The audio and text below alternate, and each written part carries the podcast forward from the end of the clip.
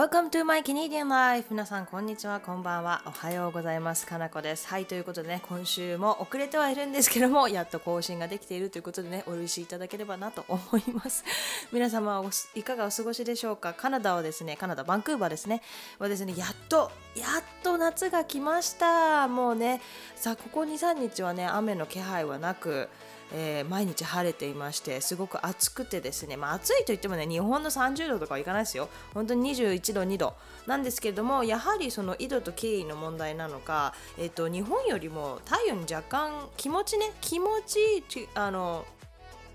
距離が近いせいなのかすごくね日差しの下に行くとすごく暑いです。日本は湿ってるじめっとした暑さなんですけどこっちはねカラッとしたあの乾燥しているんですけどもじりじりと太陽の熱で暑いということでね日陰に行くとそうでもないんですけれども太陽の下に行くとすごくものすごく暑いので家の2階とかはね熱がこもっちゃうんですよ昼間の間に。夜に上に上がってもちょっと2階に寝室がある場合はね寝室がちょっと暑いとか。だけど1階はねあの日陰のせいなのかだいぶ涼しくてですね日がてんてカンカンに照っていてもだいぶ涼しいのでクーラーはやはりいらないですね。なんか熱波が来る来るって言ってたんですけれども今のところ熱波もないですし私の感覚ですと。で今年はねクーラーがありますのであのあのクーラーといっても日本みたいにね壁についてるやつじゃなくて窓に設置するすごい簡易的なものなんですけどもポータブルクーラーっていうんですけどポータブル AC か。っていうんですけどもそれがねあの実は去年ね熱波の後に買ってありましたので2階の寝室に設置してありますのでね、まあまあ、もし熱波が来ても、まあ、大丈夫かなっていう感じですね。はい、まあ、でもこのままの状況でいくと多分いらないんじゃないかなと思うんですけどね。あの AC っていうか熱波は来ないんかなっていう感じがするんですけれども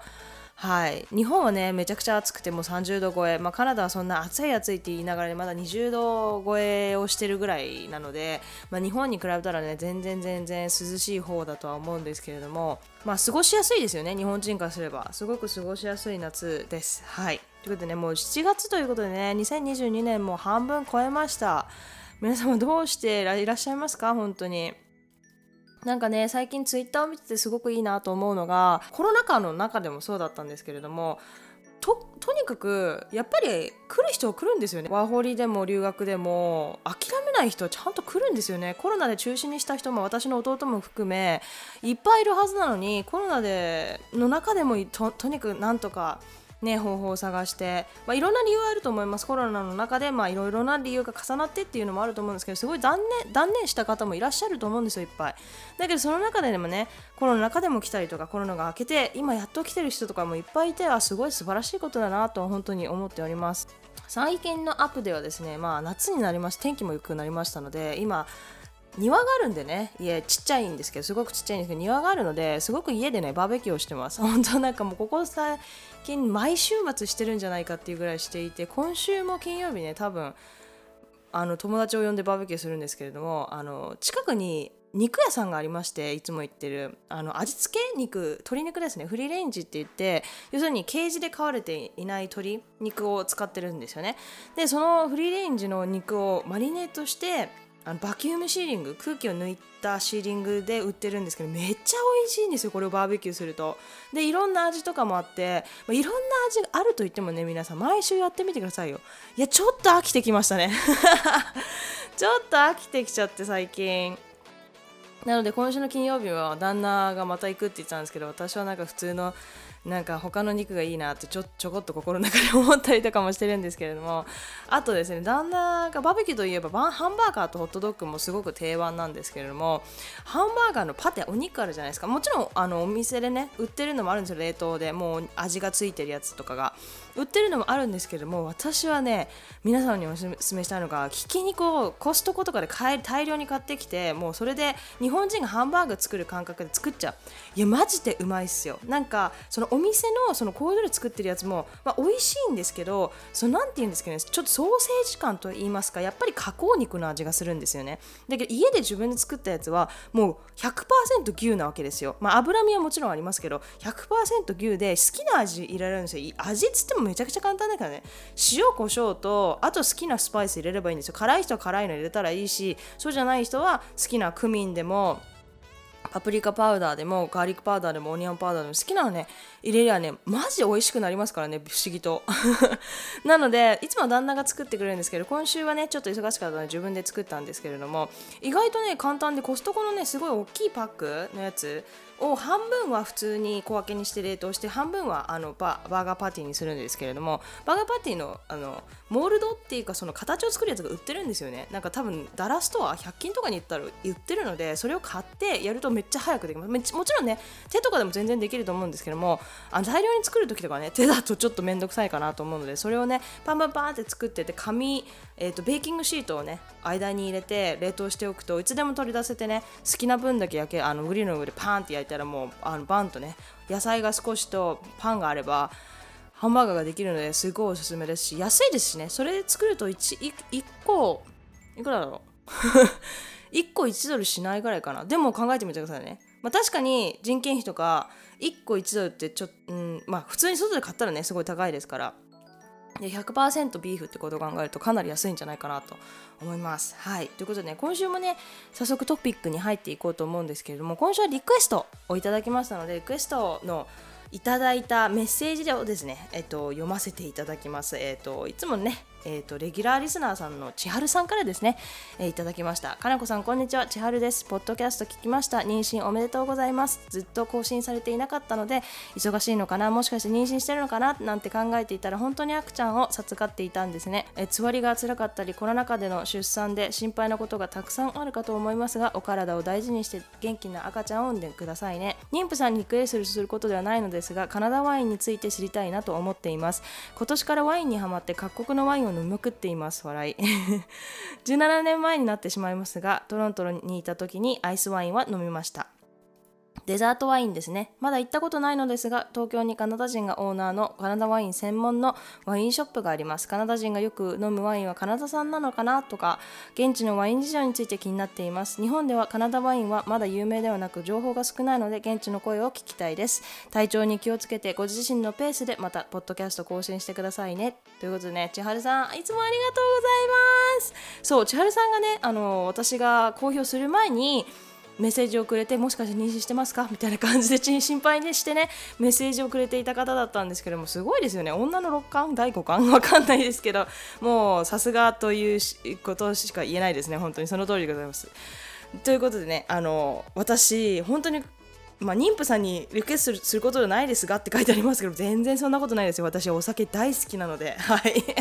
まあ、お酒が好きといってもねあの、まあ、全般に飲めるんですけれども、飲めないものもありますからでもすごくいい質問だなと思って。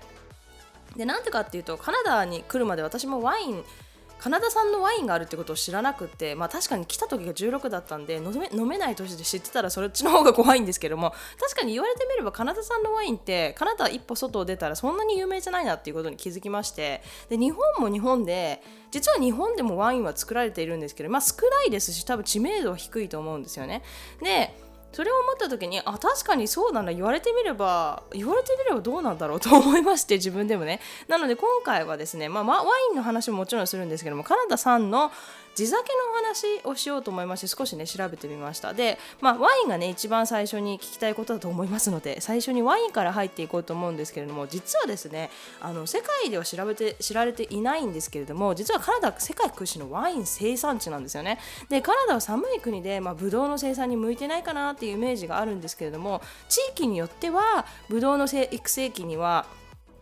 世界主要ワイン生産地よりも気温が高かったりとかして実はブドウ栽培に最適な環境のところもあるんですよね。でなんもちろんカナダ全土でワインに適したブドウが栽培できるわけではないんですけれども、まあ、主要な箇所が2箇所ございまして1つは私が住んでいるカナダの西海岸沿いのバンクーバーから BC 州の南部の方ですねでそういうもう1つはニューヨーク側のオンタリア州の南部の方で、まあ、盛んにあの栽培が行われていると。でこれらの他にも小規模な産地はケベック州とか、まあ、ノバスコーシャ州とかにもあるんですけども、まあ、メインはそこの2つですね。ですごいいっぱいワイナリーがあって、まあ、品質も保証されているので現地でも多く飲まれているカナダ産ワインではありますあるんですけれども実はカナダの全体のワイン消費量の割合でいくと50%に満たないんですよね。で カナダは自国でワインを生産している国の中でもう数少ない自国産ワインをあんまり消費していない国なんですよ。でこれ面白いですよね。あの多くの小さなワイナリーはあるんですけれどもカナダカナダのワイン業界シェアをずっと牛耳っているのは2つの会社で、まあ、1つはカナダの会社なんですけどももう1つは実はアメリカの会社なんですよね。なので全体の消費シェアで見ちゃうとまあ50%未満、まあ、カナダ産を消費している率っていうのは50%未満になっちゃうらしいんですよね。でも私の個人的な感覚だとカナダ産ワインを買うイメージはめちゃくちゃあります。で例えばなんですけど私の義理のお姉さん一家なんかは、まあ、義理のお姉さん一家というか、まあ、お姉さんかな。がワインをすごい好きなんですよね。ですごい飲むので近所の地元のワイナリーからサプライズボックスって言って12本入りのワインを箱買いしてるんですよ。だから何かに何が入ってるか分かんない代わりに少し値段がもっと安いんですよね。で私が行くたんびにワインがあるからすごいねいつもワインストックしてるのね。でもしかもね全然種類が違うけどすごいねっていう話をしたらいや実はもう定期的にこの箱入りワインを買ってるから、まあ、何が来るか分かんないからいつも適当なんだよねみたいな話になってあそうなんだ。っていう風になりまして結構お姉さんの周りではまワインが好きな人そういう風にして定期的にワインを買っている人が多いらしいんですよね。確かにすごくお値段も安くて、まあ、地元のワイナリーっていうところもありますしすごい何て言うんですね信用性がありますよね。で私自身もお酒屋さんに行けば必ずチェックするのは実は金沢ワインであのワインセクションが結構大きいんですよね。大きくてでその2割から3割ぐらいまあ、2割、まあ、3割は言い過ぎかもしれない。2割ぐらいはカナダ産ワインが並んでるんですよ。でもそこんなにいっぱいいるとやっぱりカナダ産ワインで地産地消じゃないですけどそのローカルのワイン地酒っていうイメージなのですごく地酒が私は好きなのででこんなに種類があると、まあ、飲みきれないわけですよね。毎回毎回って違うの飲んだってあの試しきれないわけですよ。忘れちゃうしそのうちね。だからあの私自身はカナダ産ワイン結構好きなんですよね。でカナダではお酒のバイブがすごく厳しくて基本的に免許を保持している酒屋か、まあ、国が運営しているね酒屋でしかお酒を買うことができないんですけれどもあのスーパーストアっていうカナダのスーパーストあのスーパーチェーン、まあ、スーパーですよね。が数年前から地元のワイン地酒ですよね。地ワ地ワインだけは購入することができるようになったんですよ。しかも結構量が多くて、まあ、ワイナリーが多くあるせいなのか分かんないんですけどもあの多分100種類ぐらいはね余裕に置いてあると思います。でそれが全部地元のものなんですよ。あの海外のものダメなんですよ。カナダのもののみっていうあの制約のもと、まあ、スーパーで売っていいですよって。だから普段だとスーパーとかコンビニとかじゃ買えないんですよね日本みたいに。だから、まあ、のお酒結構厳しいんですよ。だけどその中でも、まあ、地元のワインだったらいいよということで、まあ、スーパーに置いているということでね、まあ、地元ワインに対する愛着はあるし、まあ、国内生産のワインを消費しようとはしている努力はしてる感じはするんですよ。でしかもですね国内生産だからかさすごいお値段もねお手頃なんですよね。なんかカナダではその酒の規制もすごく厳しいし酒税がかなり高いのでアメリカとか他の国から輸入してるお酒はすっごい高いんですよ。だから同じアメリカの例えばスミノフボッカとかでも日本と比べるとアメ同じアメリカから輸入してるのにカナダと日本では多分3倍から2倍から3倍ぐらい値段が違うんですよね。国内生産しているワインとかビールはそれらに比べるとかなりねお手頃な値段で買うことができるので多分買ってる人は絶対多いと思うんですよね。だから、まあ、数字的に見たら150%超えてないのかもしれないんですけど、まあ、地産地消が意外とねされてないことに関しては個人的にはねびっくりしました、ね、カナダワインももちろん輸出されてるんですけどもその量はワインの世界マーケットに比べるとまあ、0.1%ということでかなり少ないんですよね。だから世界のワインマーケットの大きさを逆に感じましたね私は。で多分それが理由でカナダワインをカナダ国外で見ることはかなり少ないんだと思うんですよね。でまあ個人的にはさっきも言った通り地産地消されてる感じがしますし、まあ、ワイナリーとかでね女子会をしている人も多くいますし私のね家から多分車で10分のところに、まあ、23軒ワイナリーもありますし、まあ、地元の酒屋ではなくてワイナリーからね直接ねさっき言ったみたいに定期的にも箱買いしてる人もいるし、まあ、母の日なんか母を連れてワイナリーでブランチなんていうのもかなり一般的ですし、まあ、ワインはねどちらかというと女性の飲み物っていう印象が、まあ、あるかもしれないですね。世界シェアにね比べてしまうとどうしてもカナダ産ワインのマーケットが小さいので、まあ、多分カナダ国外でのシェアはどうしてもまあ、少なくなってしまう、まあ、その結果認知度も低いのかなと思います。でかなりね安くて美味しいワインを作っているのがカナダ産ワインなので、まあ、ぜひ有名なねアイスワインだけではなくてカナダ産ワインは私は試してほしいですね。だから日本にねもしねカナダ産ワインの専門店があるのならば、まあ、ぜひぜひ行ってほしいかなと思います。でこちらのレストランでもワインリストを見れば必ずカナダ産ワインはあるんですけども確かに言われてみれば半分以上がそうかって言われたらそうではないですね。置いてあるのことは絶対に置いてあるんですけどもやっぱり世界的にポピュラーなものもちゃんと置いてあるっていう感じですね。はいなんか私の周りもワインをカナダ産を選んでる気がするんですけども、まあ、全体の統計がね実際そうではないということは、まあ、そうじゃないという人も多分多くいることなんだろうなと思いますね。でさっき言ったアイスワインなんですけども多分カナダって聞くと普通のワインよりもアイスワインのことを思いつく人が多いと思うんですよ。でカナダのアイスワインについては私別のエピソードでえー、ラジオでねあのポッドキャストで話しているのでリンクをねあの概要欄に貼っておきますのでもしね興味がある方はあの聞いてみてください。でどこのワイナリーでも生産できることと生産量が世界一ということから、まあ、カナダのアイスワインは世界認知度がすごく高いんですよね。でなので政府もも多分ヨーロッパ産とか他のね世界シェアで飽和してるワインよりもアイスワインを推してるんだと売りやすいんだと思うんですよね。だから世の中で世界の中でも生産量が多いので日本でもカナダ産のアイスワインを見ることは多分多いと思うんですよね。なんですけれどもアイスワインっていうのはやっぱ特殊なお酒で甘いデザートワインで普段からカナダ人の間に飲まれてるかって言えばそうでもなくて多分好き嫌いも分かれますし集まりの場ではね普通のワインがやっぱり好まれます。でレストランで置いてあっても多分12種類ぐらいですかね。はい。でしかもねあの普通のワインと比べてどうしてもお値段が高くなっちゃうんですよね。ぶどう使ってるぶどうぶどうの量が多いので。なので、まあ、アイスワインは普段自分たちで飲むものっていうよりも、まあ、お土産っていうイメージが大きいかもしれないです。だから普通そうですね普通のワインよりも、まあ、さっきも言った通りお値段も張りますのでお土産にはぴったりかなっていう感じはしますね。はいというのがねカナダ産ワインのお話でした。でビールなんですけどもこれねワインよりも、まあ、ビールの話を私はしたくて個人的に私ワインとビールが大好きなんですけどまあビールがめちゃくちゃ好きなんですよね。で実はですねカナダで一番飲まれているお酒っていうのが多分日本も一緒だと思うんですけどビールなんですよ。でしかもこっちの場合は地産地消が顕著に現れていてなんとなんとですねカナダの国内消費されている80%のビールがカナダ産のビールなんですよ。でビールで有名そしてビールが多く消費される日本としてはすごく親近感が起きますよね。なんか日本のビールってめっちゃうまいじゃないですか。生がね。かなりうまいんであのすごく私も好きなんですけども。でかなあのワイン同様にですね小規模なビール醸造所が数多く点在しているんですね。バンクーバーにも家族がありますが、まあ、ビール醸造所が集まっている通りとかがねあるほど結構ビールの生産っていうのがすごい盛んなんですよね。で私が個人的に一番好きで あのもし機会があったらね試してほしいのがスリーマンっていうカナダの有名なビール会社があるんですけどそこのハニーブラウンというラガービールかな？が一番大好きです。本当に美味しいです。私はえどっちかっていうと日本のさっぱりしたのもめちゃくちゃ好きなんですけどもちょっとダークエール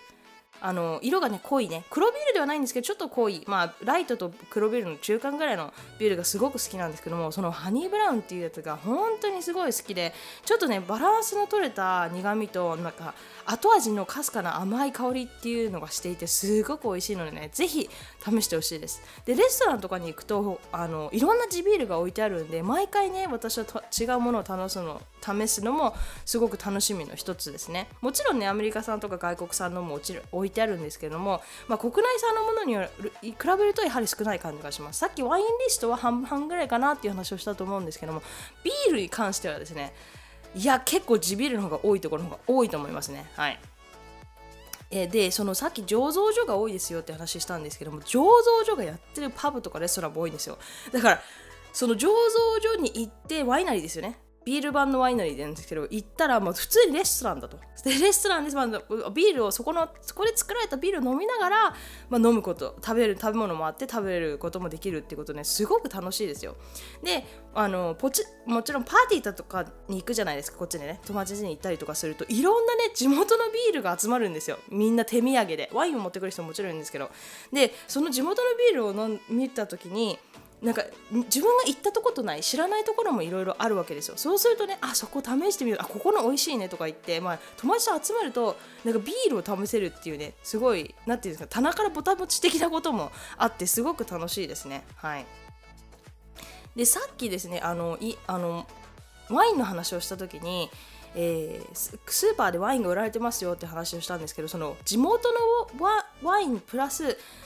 地元のサイダーっていうのも売られていて、まあ、サイダーというか日本でサイダーっていうと多分ね生尿水の話だと思うんですけれどもこっちでサイダーっていうと、えー、フルーツ炭酸酒のことを示すんですね、まあ、シダーとも呼ぶかな。で味は甘くて日本のサワにの感覚に近いと思います。でビールと同じように結構好まれてるお酒でしてそのさっき言った醸造所みたいなところも結構点在してるんですね。で私もカナダに来た当初まだビール美味しく感じれない時によく飲んでましたこれは。何よりも地元産のサイダーは値段がまたね また値段の話なんですけど安いんですよ。で地元のお酒屋さんに行けばいろんな種類が売ってるので、まあ、試してみることねこれもね試してみることをおすすめします。ただしですねサワーといってもイランするとアルコール度数がね7%近くあったりするものがあるので、まあ、そこだけね注意した方がいいかなと思うんですけれどもはい。まあこれは聞いたことあるかな。あのウイスキーですね。実はですねビールとかワインとかよりも有名で世界5大ウイスキーにも数えられているのがカナディアンウイスキーなんですよ。馴染みはないですよね。だけど日本のジャパニーズウイスキーも、まあ、世界5大ウイスキーの一つに並んでいるので同じようにね結構並んでいて有名なんですよね。でウイスキー自体がワインやビールほど多く飲めるまた飲まれるお酒ではないんですけれども、まあ、ウイスキー好きの中ではねカナリアンウイスキーはかなり人気だそうです。なのでお土産でねウイスキー好きの人に買っていくと喜ばれるんじゃないのかなと思いますね。日本でも私見たことありますねカナリアンウイスキーは。ただしまあカナダ産ワインっていうのは確かに言われてみればないかなと思うんですけれども。ということでねこんな感じでまあカナダの地酒についての話をしてみたんですがいかがでしたでしょうか、まあ、ビールはねどの国でも有名なんですかね。有名とか人気なのかな？カナダでも人気だし、まあ、日本でも人気だし日本に行くとね私はねこの前ね日本に帰った時に結構いろんな外食をした時にとりあえず生をくれっていう私は注文したんですよね。でも日本だと生だとまあ夏に頼まれるものなのかお母さんにすごいびっくりされたんですね。帰った時は1月2月とかだったので。なのであなたすごいね 夏夏だったらわかるけどそすごいビールが好きなんだねって言われていや私ビール好き自分で思思った以上にビールが好きなんだなっていうのとあと日本食って多分ビール合うって思ってるんですよ自分では。だからすごい自分でも知らないうちにビールをめちゃくちゃ頼んでいてあビールが意外と好きなんだなっていうことに気づきました。でもあと生美味しいですよね普通に。普通に美味しくて、まあ、日本のその生の概念とそのこっちの生ってなないなこっちに生っていう概念がなくてそのタップビールっていう要するに樽からだ出てるビールっていうのしかないんですよね。それも美味しいんですけどだから日本みたいに泡はしてないんですよ。だから日本にしか生はないのでそうすると生飲みたくなって私は思っちゃったんですよね。はい、ということでねビール私大好きなのでで今まあもちろん妊婦なんで飲めないんですけれどもあのコロナのねフェイクビールといって、まあ、ノンアルビールですよね。を買って家に置いといて飲んでますね。たまにたまにやっぱね特に夏ビール飲みたくなるんですよね。でノン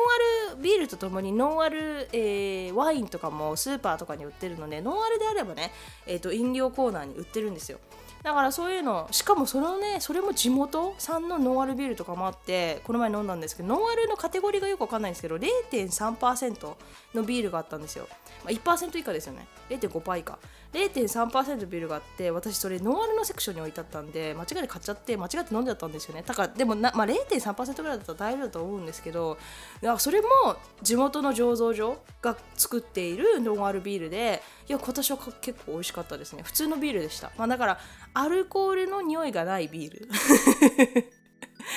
っていう感じでしたね。だからビールが苦手な人だけどその雰囲気を味わいたいとかお酒苦手だけど雰囲気を味わいたいっていう人もちゃんとね地元で生産されてるものがこちらにはありますのでもしよかったらねあの試してみてください。これ美味しい美味しいですね。私は結構嫌いじゃないですね。フェイクコロナノンアルのコロナビールもあるんですけど今冷蔵庫に。全然あのビール飲んでる気持ちになれます。ということで今度は、えーと、ノンアルワインをねスーパーで買ってきて試してみようかなと思うんですけれどもまたその時はねどんな味だったかっていうのをお伝えしようかなと思います。はい。ということでね今週はこれぐらいにしたいと思います。皆さんご清聴本当にありがとうございました。実はですね今考えてることがありまして、まあ、私ねこのポッドキャスト1人でやってるんですけれどももしねえーとまあ、対談式ではないんですけど今まで旦那とお父さんに出てもらったのかな。